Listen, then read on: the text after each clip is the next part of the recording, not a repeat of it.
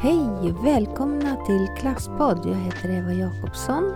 Idag har vi med oss Lasse Lanker och han ska få berätta lite grann från sitt arbete på turism och friluftsliv och sitt arbete på folkhögskolan. Ja, jag är ju åldermannen i huset och eh, ska faktiskt gå i pension om två månader.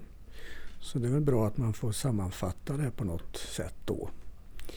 Eh, jag kommer ursprungligen från Torsby och eh, har även, eller har väl varit i turistbranschen kan man säga i stort sett hela mitt vuxna liv. Eh, började på Branäs 1980, långt innan det byggdes. Om man skulle projektera för detta stora projekt. Och sen så har jag utbildat mig inom det här då, så att 78 till 80 så gick jag på högskolan i Östersund som hade en ny linje som handlade om turismplanering. Och till sist så blev cirkeln sluten då, så nu sitter jag här på folkhögskolan i Stöllet. Eh, och det ska jag väl vara ärlig och säga att eh, det trodde jag väl inte att jag skulle kanske komma tillbaka till norra Värmland och kanske inte till Stöllet. Men så blev det och det är väl ingenting som jag ångrat. Eh, och jag är väl faktiskt den enda i personalen som bor på skolan. Eh, jag bor i gamla rektorsbostaden och jag tror även att eh, matmor bodde där på den tiden det fanns en sån. Eh, så att under veckorna så bor jag här och sen så veckopendlar jag till Karlstad där jag är skriven. Ja, våran kurs är ju lite kul därför att vi sysslar ju med folks semester och sånt som många drömmer om att kunna jobba med och en del kanske inte ens tror att det går att jobba med det men det går mycket bra. Och vi kan väl säga en av de här utbildningens stora fördelar är att alla som vill ha jobb får jobb. Och det får väl anses som en väldigt stor tillgång på en utbildning. Eh, kursen är tre terminer och man blir då eh, guide av olika slag. Just precis nu så har vi en naturguidekurs eh, där man får lära sig att guida allt ifrån minsta lilla blomma upp till fjällvärlden kan man säga. Allting som kan röra friluftsliv. Eh, och eh, det är väl egentligen tre ben som utbildningen står på. Det är att man kan bli skidlärare. Då kan man till exempel jobba i Branäs. Man kan bli fjällguide och man kan bli naturguide. Och de här två sista då, de eh, går enligt en utbildningsnorm då, Eh, så att alla utbildare i Sverige har samma upplägg. Så de här eleverna, 30 stycken eh, från två olika klasser, natur och fauna och turism och friluftsliv, de går en fyra dagars kurs nu då för att få en certifiering för naturguider. Eh, ja, vad ska vi säga mer? Det är elever från hela Sverige, riksintag och det är väl inte så att alla blir kvar här men några blir ju alltid kvar i trakten eftersom vi sitter i ett mecka för friluftsturism och det är kul. De jobbar som bygga timmerflottar, de jobbar som hundspannsförare, skidlärare. Det är väl det som är framförallt det här i norra Värmland. Långberget brukar några hamna som längdinstruktörer. Utbildningen har väl funnits ungefär 15 år tror jag och från och med våren 22 så görs den om lite grann och blir lite mer lokalt förankrad. Eh, det blir mindre fjäll, och eh, det tycker väl vi är lite synd som är lärare därför att det är en väldigt stor arbetsmarknad och jag tror många som kommer hit är väldigt fascinerade av fjällvärlden och den är ju ganska unik i världen faktiskt, den svenska fjällvärlden och midnattssolen och allt vad som vi kan ha på de här breddgraderna. Ja, hur jag hamnade här? Jag, eh, egentligen från allra första början så var jag ju en generation där man kanske skulle läsa vidare och man skulle väl bli ingenjör. Brorsan gick på Chalmers i Göteborg och jag gick på tekniskt gymnasium då i Torsby och Karlstad. Men sen tack vare, eller på grund av ett dåligt knä så hamnade jag att leta mig en sport utan knän och då köpte jag en gammal kanot. Och det ena gav det andra. Jag hamnade i kanotbranschen och jobbade från 74 till 78 när jag började läsa med kanotuthyrning på något som heter Fryksdalens kanotcharter i Torsby. Och sen så har det väl eh, tuffat på och vad gör man när man blir till åren? Eh, mycket har man varit med om och mycket har man lärt sig. Då är det alldeles utmärkt att bli lärare. Eh, men eftersom jag kom från en lärarfamilj så hade jag väl ganska klart för mig att lärare var det sista jag skulle bli. Och det var väl det sista jag blev då, faktiskt. För nu eh, efter midsommar så tar väl friluftslivet över fullständigt då, så att då går jag i pension och tanken är att jag ska åka till Grönland om nu coronan tillåter det och paddla under några veckor. Eh, och sen ska jag och min sambo upp i fjällvärlden och vara stugvärdar åt STF. Så att jag blir nog inte göralös, tror jag. Har du sett någon skillnad under åren du har jobbat på hur grupperna har varit? Man kan väl säga att eh, det är trevligt med folkhögskola för det är en väldig spridning på åldrarna. Det är väl allt ifrån 19 år upp till 45 har vi haft elever. Men de har blivit lite yngre med åren. Jag skulle tro att de flesta nu ligger på mellan 23 och 26 ungefär. Ja, vad kan man säga annars? Vi tycker väl faktiskt, och det är väl lite sorgligt, att det är fler idag som har det jobbigt som unga människor. Eh, många har väldigt höga krav. En del har ju nästan gått i väggen och det är ju tragiskt får man väl säga. Samtidigt är det ju bra att de kommer till en sån här utbildning där vi inte alls har samma press vad gäller vi har ju inga betyg utan eh, hit kommer man av ett genuint intresse och vi har väl, tycker jag, ganska individuellt anpassad utbildning. Då. Fördelning mellan tjejer och killar är ungefär 50-50. Det är också bra. Eh, väldigt få värmlänningar. Vi kanske har en eller två varje årgång. Eh, och det kan man ju undra över. Framförallt kan man väl undra nu när utbildningen blir lite mer lokalt förankrad. Mer turism i norra Värmland. Men jag tror nog att det beror på att när man tar steget och går ut och ska läsa så är det väl en del av äventyret att man eh, åker hemifrån så att säga. Så jag tror nog alltid det har varit så att när man ska studera, åtminstone på högre, högre nivå, så tycker man det är kul att komma någon annanstans. Sen kan man väl konstatera att väldigt många av våra elever är ju väldigt beresta och nästan alla har ju, eh, många har ju åkt jorden runt både hit och dit. Så att, eh, nej men man ser väl norra Värmland som är spännande och de som bor här har väl kanske inte riktigt förstått vilken pärla man sitter på. Man blir ju gärna hemmablind. Är det några särskilda äventyr? För ni har varit ute på väldigt mycket äventyr under åren här. Är det något särskilt du tänker på? Ja det är det ju. Jag kanske inte ska dra de värsta historierna för då får vi väl inte åka ut något mer.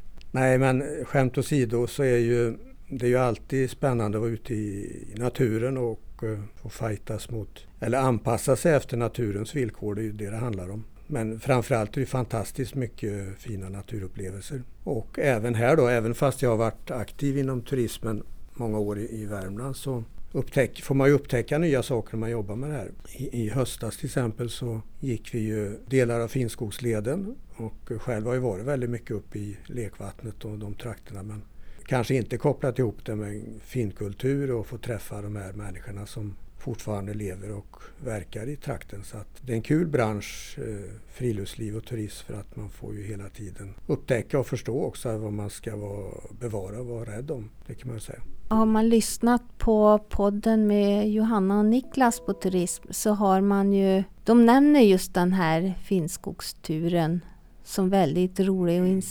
inspirativ. Du har tagit otroligt mycket fina bilder. Man blir väldigt avundsjuk och skulle vilja vara med på en hel del.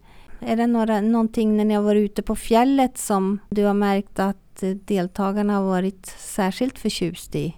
Ja, det här med att vi lägger ut vackra bilder det har väl också gjort att eh, även bland personalen så tror man väl kanske att vi eh, åker runt på en gräddfil vi har en gräddfil i det här men jag brukar alltid fråga när vädret är som sämst och vi ska ge oss ut om det är någon som vill byta och det är faktiskt ingen som har velat göra det. Man kan väl säga att, att det är onekligen så att eh, frånsett små pärlor som vi har här då så är det väl fjällvärlden som fascinerar mest. Och fjäll är ju som hav, att, att det är ju väldigt eh, nyckfullt och väldigt mycket på naturens villkor. Vädret kan ändras otroligt fort och du kan få fantastiska scenerier. Så att Eh, Eh, det är väl en del sådana bilder som slår an mest och jag tror att eleverna nog naturmässigt är mest fascinerade av det. Sen kanske inte det är det som är alla gånger de bestående minnena och vi, vi har väl saknat lite grann på utbildningen det lite mer filosofiska, att ligga på rygg och titta på stjärnorna eller eh, titta in i en brasa. Eh, lite eftertanke, inte springa runt i ekorrhjulet utan förstå att både för en själv och, och de eh, människor som man förhoppningsvis kommer att lotsa ut i naturen kanske får mest bestående minnen av de här enkla grejerna. Och eld och vatten eh, är ju något som alltid fascinerar. Ni har ju också varit noga med att deltagarna har fått sjukvårdskurs och eh, så att de vet hur de ska hantera olika situationer när de är ute. Har det hänt någonting så att ni har behövt att använda era kunskaper? Ja, nu ska inte jag sitta och säga något, det är två månader kvar till pension här men vi har väl klarat oss väldigt bra, peppar tar i trä. Sen är det lite Speciellt med sjukvård för man måste ju praktisera det för att inte glömma bort. Och samtidigt så önskar man ju att man inte ska behöva använda det. Men vi har varit ganska förskonade faktiskt. Men det finns ju andra saker. Som, alltså, vi, vi har mycket riskanalys i vår utbildning. Och riskbedömningar och det här med om man ser till större olyckor och så som inträffar så är det ofta inte ett stort misstag som har begåtts utan det är många små saker som tillsammans blev. Så jag menar är vi ute i, i kyla och eh, någon fryser eh, så kan ju det tyckas som ett, något man får räkna med och som kanske inte är så dramatiskt men det kan ju bli det. För ligger vi i tält eller eh, om det är någon som har känsliga fingrar eller tår så måste man vara väldigt uppmärksam. Så jag skulle nog vilja påstå att det kanske inte är benbrott och, och medvetslöshet som, som eh, är det man är med om utan det är småsaker som i ett större sammanhang kan bli ganska besvärligt. Då, eller åtminstone så kan det bli en negativ upplevelse för folk som man har med sig och det vill man ju undvika. Då. Jag tänker på praktikplatser. Har det varit svårt att fått praktikplatser. Det är ju rätt så många elever under årens lopp som har varit ute. Nu är det ju inte det, men det beror ju på att vi har ett väldigt eh, stort och eh, välfungerande nätverk utav företag. Både här i, omgivning och sen i fjällen. Vi har haft utlandspraktik och vi har försökt med norrsken nu när vi inte vill åka utomlands. Man kan väl säga att praktiken är jätteviktig. Det är en av de sakerna som eleverna uppskattar mest och det är en av de sakerna som gör att de faktiskt får jobb. För att praktik är ju ett sätt att få in en fot på ett ställe där man kanske inte helt säkert skulle bara kunna säga att här vill jag jobba. Så att det har varit jätteviktigt och eh, vi har en jättebra relation Eh, däremot så är det ett problem med att eleverna blir så inspirerade när de är här så att eh, trots att vi talar om för dem innan de börjar att nu har vi ett bestämt antal praktikföretag och eh, vi vill att ni väljer bland dem därför att vi vet att det funkar. Det är ju inte så kul att komma till en praktikplats där ingen har tid att ta hand om en. Men tack vare att de får så mycket nya idéer så dyker det alltid upp någon som har någon morbror i Nya Zeeland eller någon bergsguide uppe i Kebnekaise och då, då får vi liksom påminna dem om att vad var det vi sa tidigare? För det är viktigt att man blir väl omhändertagen. Men vi har tre praktikperioder och de är, är jätteviktiga för som sagt var det är ofta porten då till att man får ett jobb. Och eh, det är väl ingen som har blivit utan det. Nu i coronan är det ju lite besvärligt, det ska väl erkännas. Tal om coronan, ni har Förra året så var det ju väldigt besvärligt med inställda saker och så. Men har ni lyckats löst så att de har fått med allt som de behöver? De har ju haft tur att kunna vara på skolan under sin studietid nu.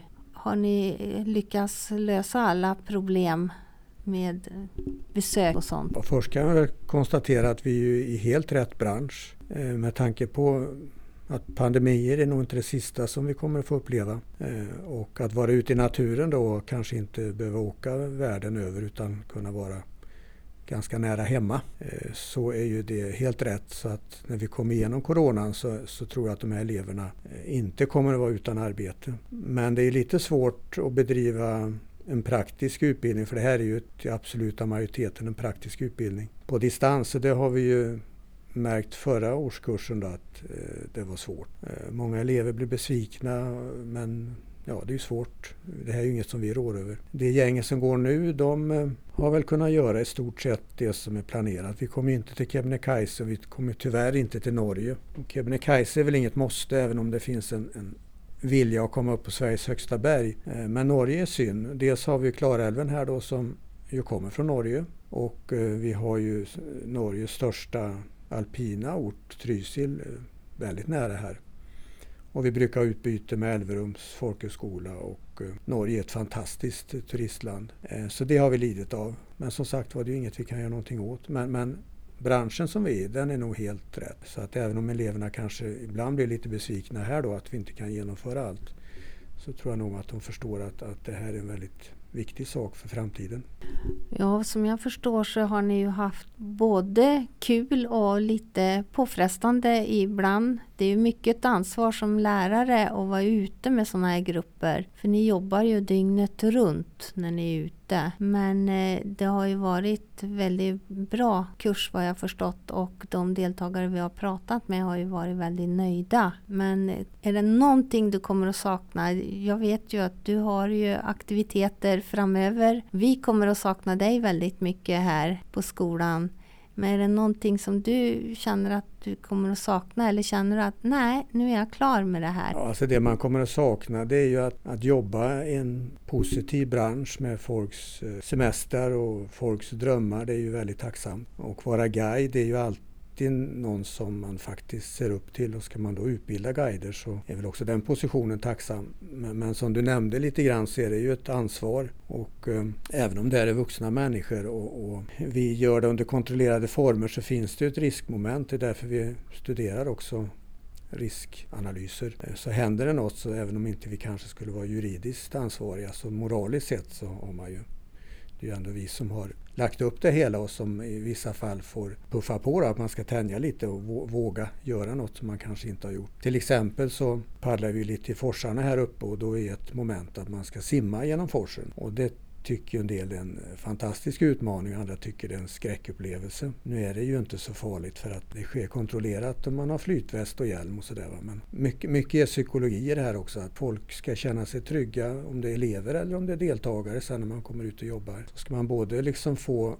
uppfyllt sina förväntningar och så ska man känna att det här är lite utöver vad jag själv vågar men ändå under kontrollerade former. Då. Jag har också förstått att eh, när ni har haft er sjukvårdskurs och så, så har ni haft statister ifrån andra kurser. Jag pratade med Johan i en annan podd som sa att han har verkligen fått gått utanför sin komfortzon. Har det varit lätt att få statister och så här och det har fungerat när ni har haft det, sjukvårdskursen? Sjukvårdskursen är en väldigt gedigen veckolång kurs som görs av ett företag som kommer utifrån. Då. Och det har väl inte varit så svårt. Det, men det som framförallt är roligt är ju att vi även har utbytesstudenter och eh, har vi någon eh, rysktalande som ska spela björnriven och ligger uppe i skogen här i mörkret så blir det ju väldigt realistiskt. Och jag kan väl berätta någon historia i den vägen och det var att vi kör ju hjärt och lungräddning och då har vi ju sådana här dockor som man eh, blåser in och kom, gör hjärtkompressioner på. Och det har väl hänt någon gång att, att eh, även när vi avslutat eh, övningen så har eleven inte velat sluta därför att dockan eh, håller på att dö. Vi måste ju rädda dockan. Så att det blir väldigt naturtroget det här. Så att, Nej, det är en upplevelse. Och eh, till och med så att, att vi måste fråga en del om de själva har till exempel astmaproblem så ska man ju, kan ju vissa övningar utlösa sånt här så att man inte själv då får blir en, en statist på riktigt. Låter egentligen helt fantastiskt att jobba så här. Man blir ju lite avundsjuk. Tacksam för de åren jag haft här. Många trevliga medarbetare och eh, jag kommer säkert att komma tillbaka om inte annat till eh, jullunchen som brukar vara överdådig och då våra elever som går nu då tar sin examen. Tack Lasse! Vi återkommer redan nästa vecka med en ny podd som kommer att handla om skolans sätt att jobba med demokrati. Och så får vi lyssna till Ingela Kjellén och Ulrika Jäger som pratar om kvinnors liv för hundra år sedan.